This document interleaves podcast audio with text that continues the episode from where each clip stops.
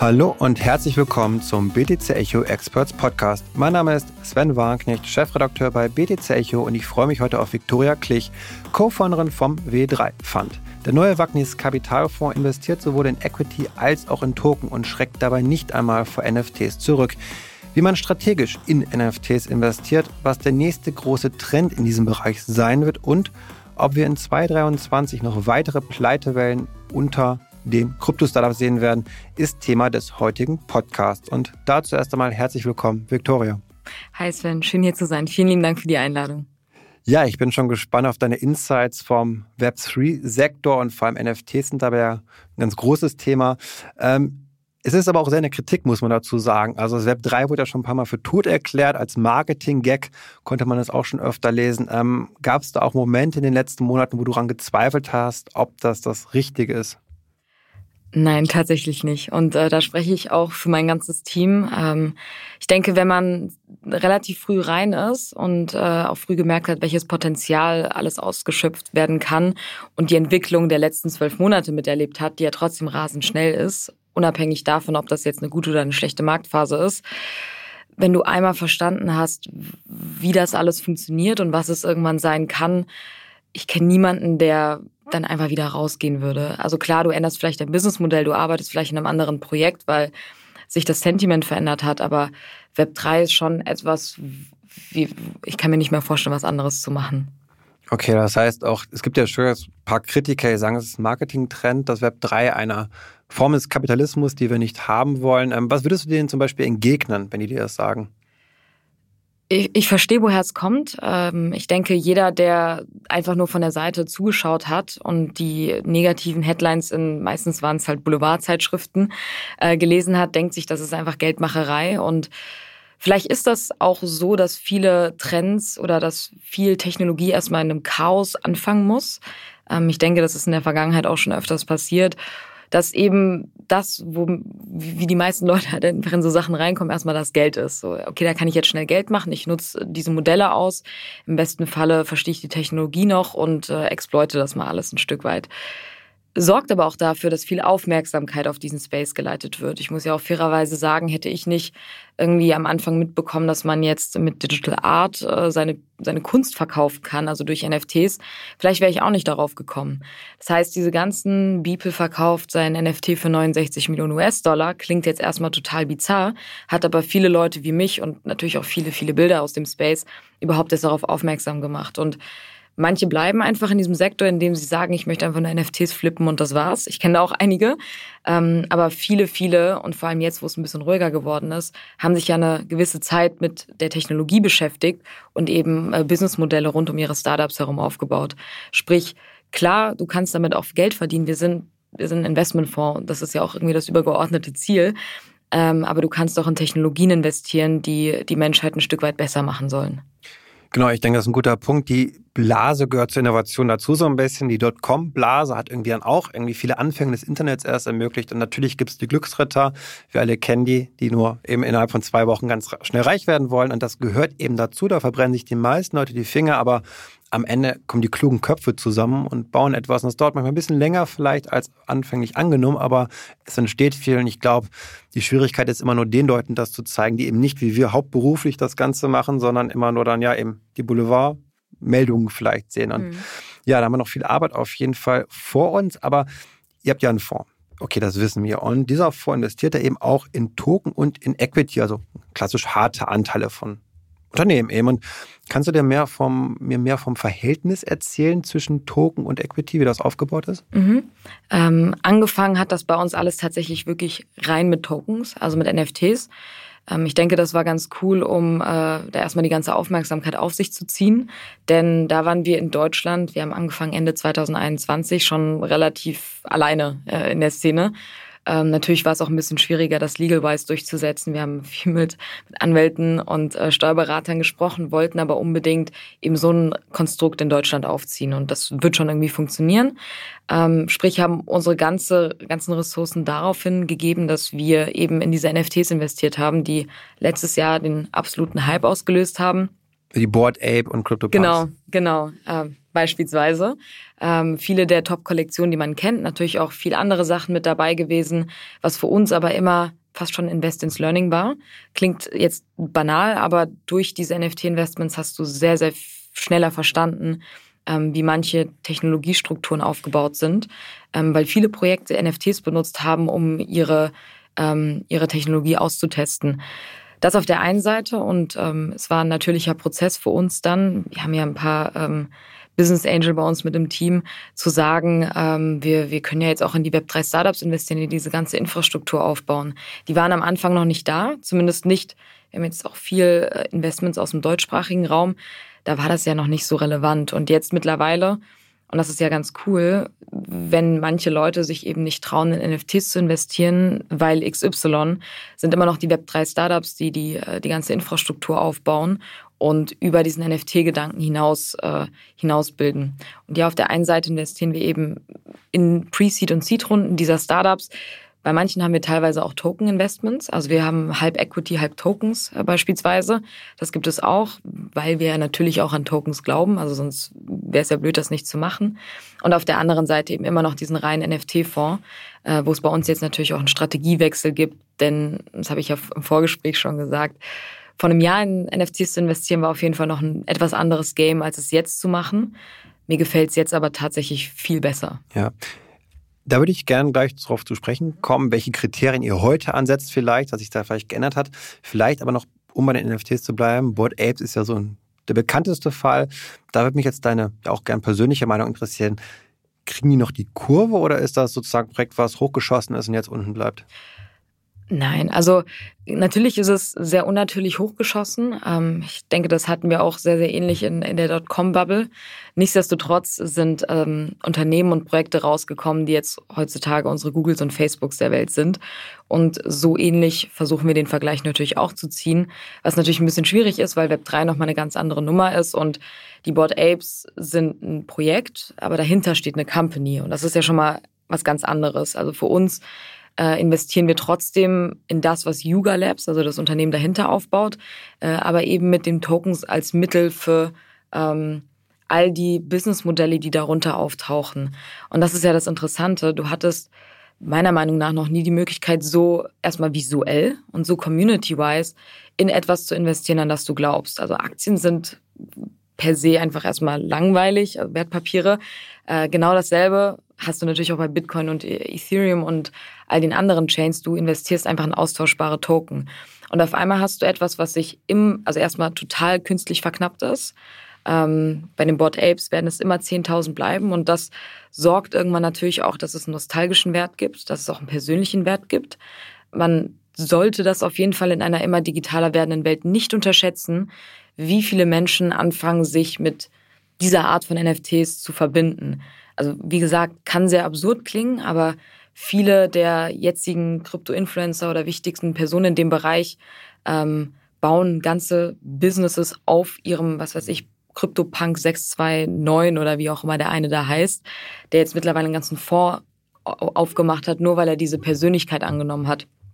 Na, dazu kommt natürlich auch, dass du, wenn du jetzt in dieses Bored Ape Ökosystem investiert hast, in der Vergangenheit an sehr, sehr vielen sogenannten Airdrops partizipieren konntest, was natürlich auch total volatil ist, keine Frage, aber du hast den Ape Coin bekommen, du hast äh, die Mutants noch, also die Mutant Apes bekommen, die dann ja auch einen gewissen Marktwert hatten, konntest ja selber entscheiden, ob du ihn verkaufen oder behalten möchtest und jetzt natürlich auch Zugang zu dieser sehr gamified Metaverse-Welt, The Other Deed hast. Das heißt, du wirst so ein, ich würde es einfach mal mit Dividenden vergleichen, ganz, ganz vorsichtig ausgedrückt, ähm, natürlich auch weiterhin immer incentiviert, es zu halten. Und daraus entsteht eben dieser Marktwert. Ob der gerechtfertigt ist, ist hm. eine Frage dessen, wie, wie, wie viel Wert die Menschen den, äh, diesen Assets zuschreiben, klar. Ich glaube, das ist ein ganz wichtiger Punkt, den du sagst, dass N F Ts hier vor allem auch als Tickets oder Zugang, Tickets mhm. zu verstehen. Ich bekomme Zugang zu etwas und vielleicht weiß ich am Anfang noch gar nicht, was ist das alles, was mich erwarten wird in ein paar Jahren. Aber vielleicht ist dieses Yuga Labs, was du gerade ansprichst, das Unternehmen, was ziemlich geile Sachen baut und ähm, die kenne ich vielleicht noch gar nicht. Es ist da ja sehr viel Unsicherheit damit verbunden, aber potenziell bin ich einer von zehntausend. Also schon extrem kleine Gruppe, muss man sagen, wenn man ja. mal überlegt, wie viele Kunden jetzt irgendwelche großen Softwareunternehmen beispielsweise haben. Also dann auch davon ausgehend weiß ich eigentlich, es gibt zwar diese zehntausend, aber es muss langfristig eigentlich nochmal andere Drops geben oder Derivate oder Abkömmlinge davon, um mal diese Dienstleistung auch vielleicht massentauglicher zu machen oder das, das Game oder die, die irgendwelche andere Welt, die dadurch entstehen kann. Und ähm, das ist, glaube ich, etwas, was so ein bisschen Hoffnung schürft, äh, lässt dabei, dass es eben nicht bei diesem Hype jetzt bleibt, bei dieser sehr geschlossenen Community von ein paar Superreichen und ein paar Stars, sondern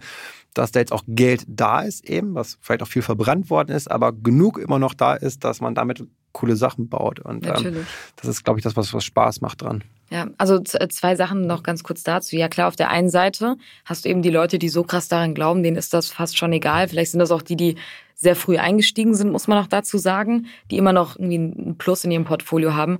Auf der anderen Seite, und das drücke ich jetzt auch eher vorsichtig aus, wenn du in, in Unternehmen investierst, dann kommst du da erstmal so fix nicht mehr raus. Also du hast das ja erstmal ein paar Jahre da drin und hoffst natürlich darauf, dass die wachsen und dein Share an dieser Company wächst. Und bei N F T-Projekten, die klar per se jetzt nicht an ein echtes Unternehmen gebunden sind, weil das einfach legal so noch nicht abgestimmt ist, hast du aber die Möglichkeit trotzdem so ein bisschen zu, zu traden. Ähm, wie gesagt, wir, wir machen das selbst nicht. Also wir würden uns selbst nicht als Trader-Fund bezeichnen. Wir investieren da long-term rein. Aber genauso kannst du auch kurzfristig einfach in Unternehmen investieren und wieder rausgehen und deine Gewinne mitnehmen. Haben viele gemacht und ehrlicherweise durch die Airdrops, die wir bekommen haben, haben wir da auch irgendwie ziemlich viel wieder rausgezogen. Und man hat trotzdem nicht, nicht Investorenrecht im juristischen Sinne, aber man hat ja trotzdem Mitspracherecht zum Teil dann auch über die D A O dann oder so. Genau. Das heißt, was man ja auch als Gesellschafter hat, dann bei der Gesellschafterversammlung gibt es auch da ähnliche, äh, nicht juristisch, aber ähnliche ja, Funktionalitäten. Das ist, glaube ich, ganz spannend. Aber jetzt mal weiter gesponnen. Ähm, wie könnte denn da jetzt so eine, sofern das überhaupt möglich ist, eine Investment-N F T-Strategie aussehen? Gerade aus heutiger Sicht mit dem Wissen, was wir jetzt auch haben aus der Vergangenheit, um jetzt zukünftig da ein Jahr da klug reinzugehen. Ja, also wie ich schon angeschnitten habe, vor einem Jahr war es einfach nur wichtig, wenn du es zu einem Mint geschafft hast. Ähm, Beispiel bei uns, bei dem Clone-X-Projekt. Das ist das, äh, die, das Web drei Studio, was Nike im Nachgang aufgekauft hat und jetzt nach wie vor ziemlich viel machen in dem Space.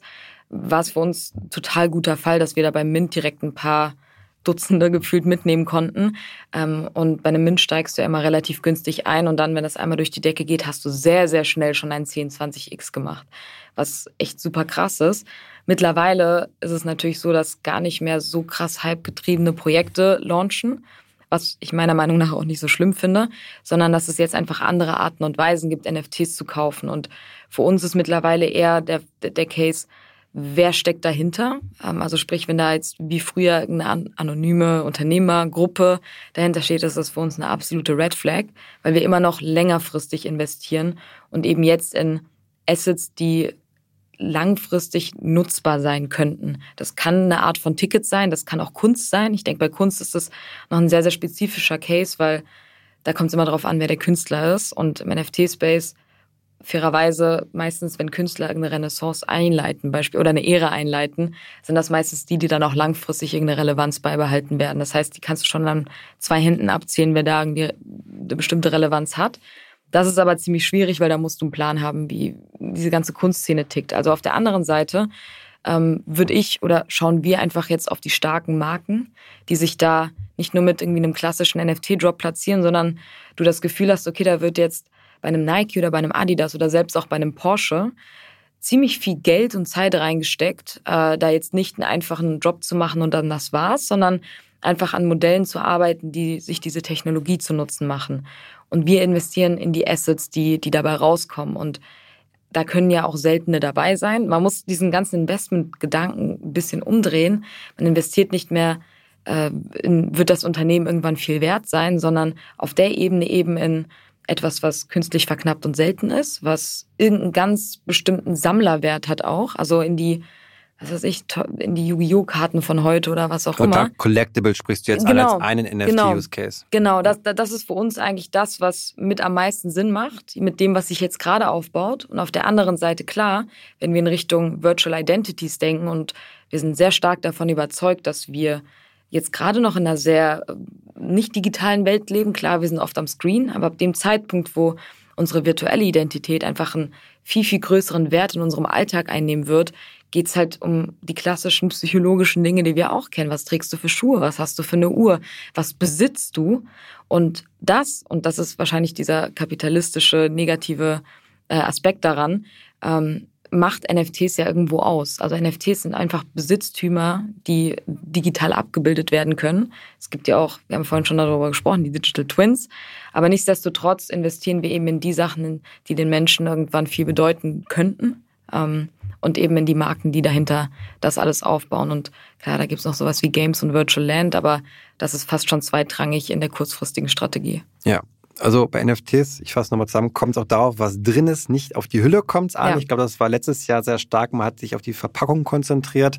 Die ist aber kein Produkt als solches, in dem Fall der N F T, sondern das, was eben den Nutzen oder das, das halt ein Sammlerstück ist. Der Basiswert könnte man jetzt auch sagen. Das ist vielleicht sehr finanzmäßig gesprochen. Ähm, gut, dann lass uns weitergehen. Und was mich natürlich jetzt brennend interessiert, N F Ts, nicht gleich N F T. Wir haben es ja schon ein bisschen angeguckt. Es gibt Collectibles, es gibt Gaming, es gibt Brands, es gibt Fashion, Metaverse und so weiter und so fort. Und da interessiert mich natürlich jetzt, was ist so der Bereich, den du im nächsten Jahr oder im Jahr zwanzig dreiundzwanzig ähm, ja für dich kommen siehst am stärksten? Ja, ich habe es vorhin schon ein bisschen angedeutet. Ähm, ich sehe diesen ganzen Grundgedanken von N F Ts als, äh, als Virtual Goods, also etwas, was erstens für den ganzen Mainstream viel einfacher zu erreichen ist. Stichwort Starbucks launcht jetzt die Digital Stamps, die auch N F Ts sind. Reddit macht Digital Collectibles, die alle unter zehn Dollar wert sind. Nike macht Virtual Fashion für roundabout zehn bis fünfzig Dollar. Dass, wenn du diesen Knackpunkt erreicht hast, wo viel, viel mehr Leute Zugang zu etwas bekommen, was ihnen bisher immer verwehrt war, weil sie immer den Grundgedanken hatten, das ist etwas, was ich mir nicht leisten kann. Das, da ist immer diese Krypto-Wall davor. Mittlerweile hast du ja so viele gute On-Ramp-Möglichkeiten, dass das eigentlich das ganze Jahr zwanzig dreiundzwanzig mit einleiten wird. Also die N F Ts, die sich jeder leisten kann und von denen die meisten Leute wahrscheinlich nicht mehr wissen werden, dass es N F Ts sind. Das ist der, der wichtigste Punkt fast schon. Also die großen Marken sprechen ja eigentlich gar nicht von N F Ts. Ja. Die, die jüngste jetzt, die reingekommen ist, ist Porsche, die sagt das. Aber Porsche sieht darin auch wirklich diesen Sammlerwert und spricht eine Community an, die vielleicht das nötige Kleingeld hat. Aber alle anderen wirklich ausnahmslos großen Player, die sich schon mal die Finger verbrannt haben oder gemerkt haben, so viele Leute kannst du nicht erreichen, wenn du sagst, ich mache jetzt N F Ts für zehntausend Dollar, die ähm, bauen jetzt eben diese Virtual Goods, wie es jetzt zum Beispiel, ähm, ich glaube, das war Nike, die das jetzt so nennen, aka N F T, also denken sich alle neue Namen dafür aus, dass das den großen Hype mit einleiten wird. Ähm, ich denke, das ist aber jetzt eher eine etwas weniger bullische Hypothese, ist, dass Musik-N F Ts nochmal einen großen Aufschub bekommen. Das ist vorhin auch schon im Vorgespräch gesagt, dass da passiert so viel, aber das hat irgendwie keiner auf dem Schirm. Das heißt, der Boom kommt da sicherlich auch ziemlich bald und alles, was wirklich in die Metaverse-Richtung geht. Und ich meine erstmal das virtuelle Metaverse und nicht das immersive, wir haben A R und V R um uns herum, sondern erstmal browserbasierte Welten werden eine viel, viel stärkere Rolle einnehmen.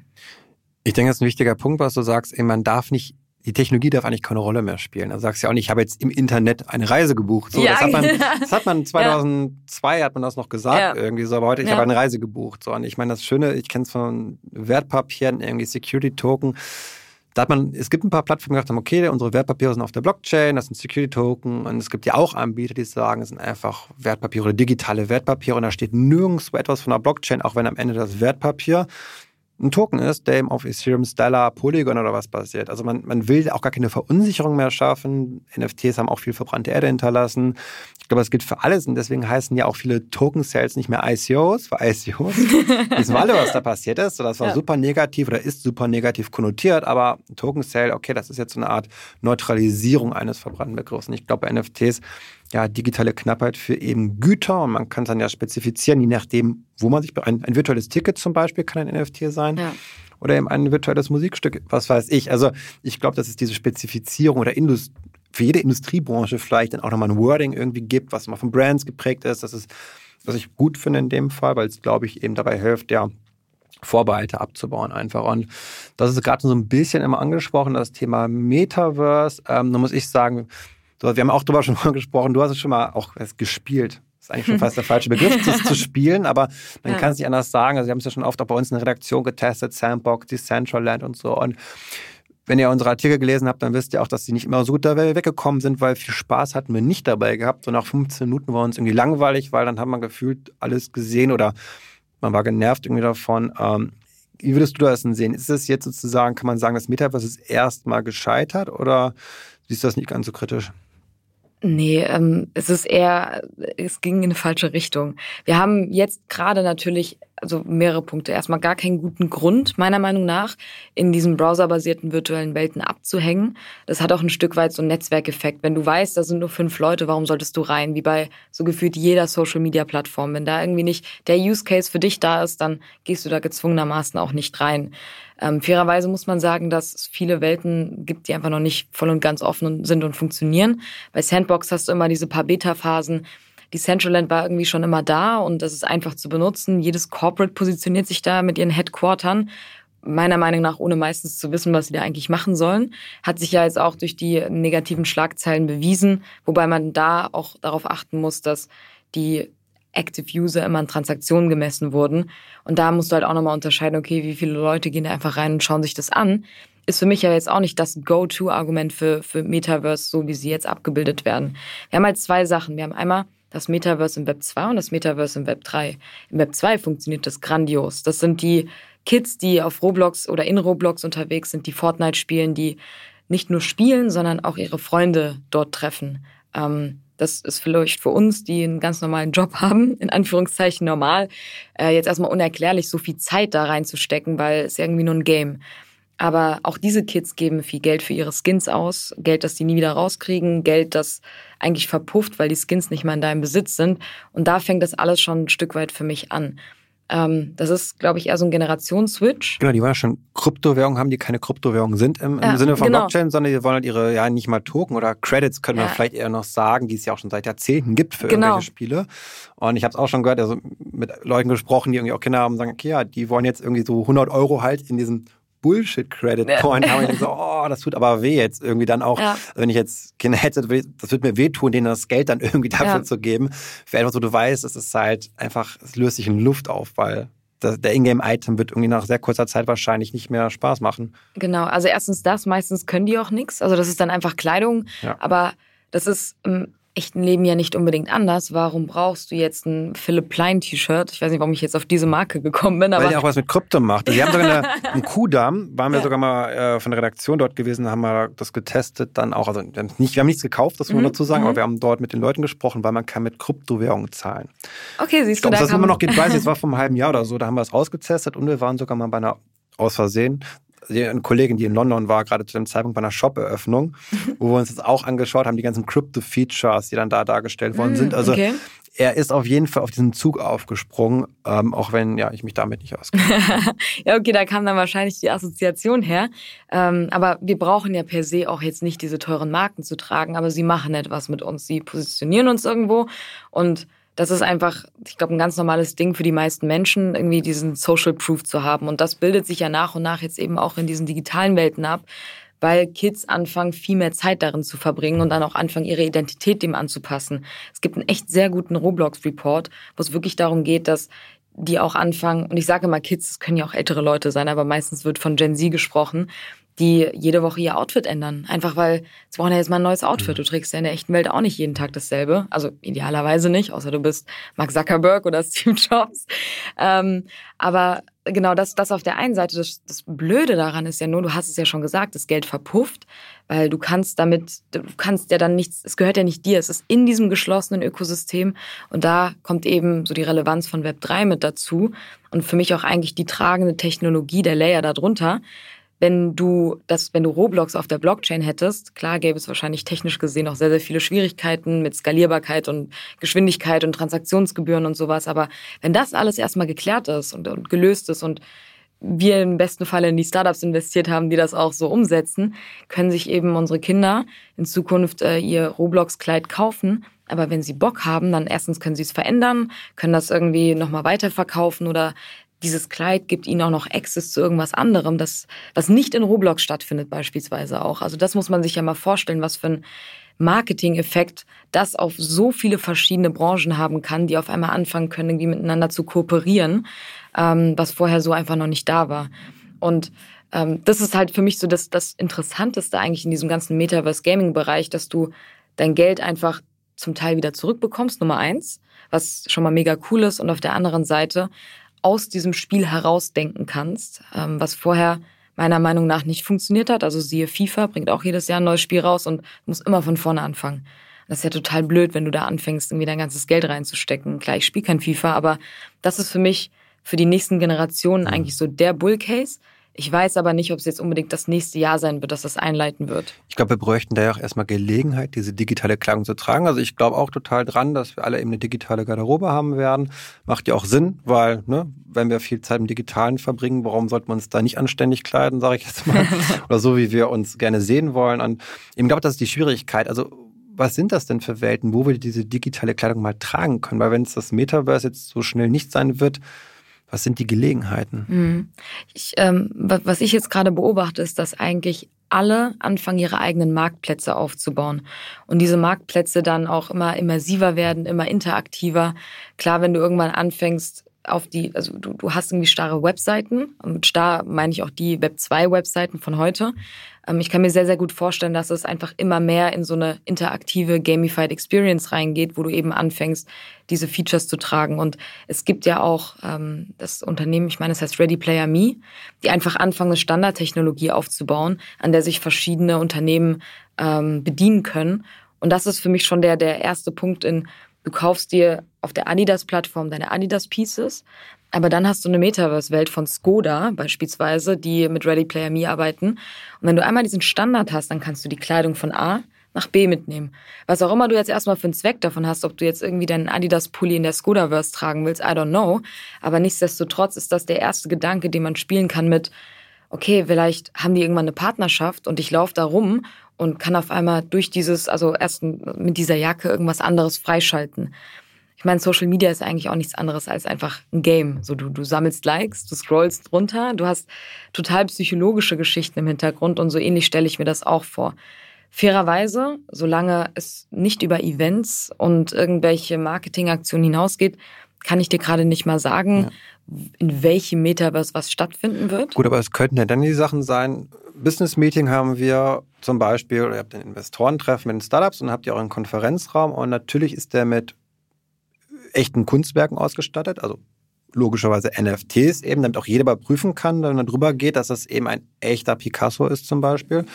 Und dann sind ja auch eben wir vielleicht mit einer eben ja schicken Anzug oder oh, was weiß ich auf jeden Fall. Also ich meine, auch Meta oder so baut ja eben ein Metaverse mit Horizon oder so. Und da gibt es ja auch einen speziellen Workspace dann nochmal, also spezialisiert für den Fall von Business-Meetings. Und ähm, vielleicht sind dann solche Konferenzen dann, die wir auch gerade sehen im Business-Bereich, zum Teil auch dann die ersten Zugänge für, ja, ich will nicht sagen erwachsene Menschen, das ist total doof. es ist, also es klingt total gemein, das ist totaler Quatsch. Also natürlich ja. können Erwachsene natürlich auch Fortnite spielen, und das machen auch Erwachsene, und das soll jetzt überhaupt nicht despektierlich daherkommen mhm. oder so, auf gar keinen Fall. Aber ich glaube, sagen wir mal, die Leute, die jetzt eben nicht zocken zumindest, für die eben auch Use Cases zu schaffen im Bereich ähm, Kleidung, Brands ja. irgendwie. Ich glaube, das ist das, das Spannende. Ja, das auch. Ich, also auf der einen Seite so. Ich glaube aber ehrlicherweise, dass dieser ganze Trend, und ich sehe das sehr, sehr ähnlich, wird eher von den jüngeren Generationen kommen, für die das total selbstverständlich ist, weil sie eben mit dieser Technologie, und ich meine auch erstmal dieses digitale, wir spielen viel, aufgewachsen sind. Während ich, jetzt mein erstes Handy war ein Club-Handy von Sony Ericsson. Ich bin nicht mit Internet aufgewachsen, also kam nach und nach. Aber für die jüngere Generation ist es ganz normal, connected zu sein. Allein das schon. Okay, ich würde sagen, da haben wir jetzt schon mal ganz viel Zukunft vorweggenommen, hoffe ich zumindest. Ähm, ich glaube, ich bin überzeugt, du auch, also so gesehen kann es dann auch nur gut werden. Ähm, dann würde ich sagen, vielen Dank dir, Viktoria, für deine ja, Insights, und euch, liebe Zuhörerinnen und Zuhörer, wünsche ich dann alles Gute und sage bis zum nächsten Mal.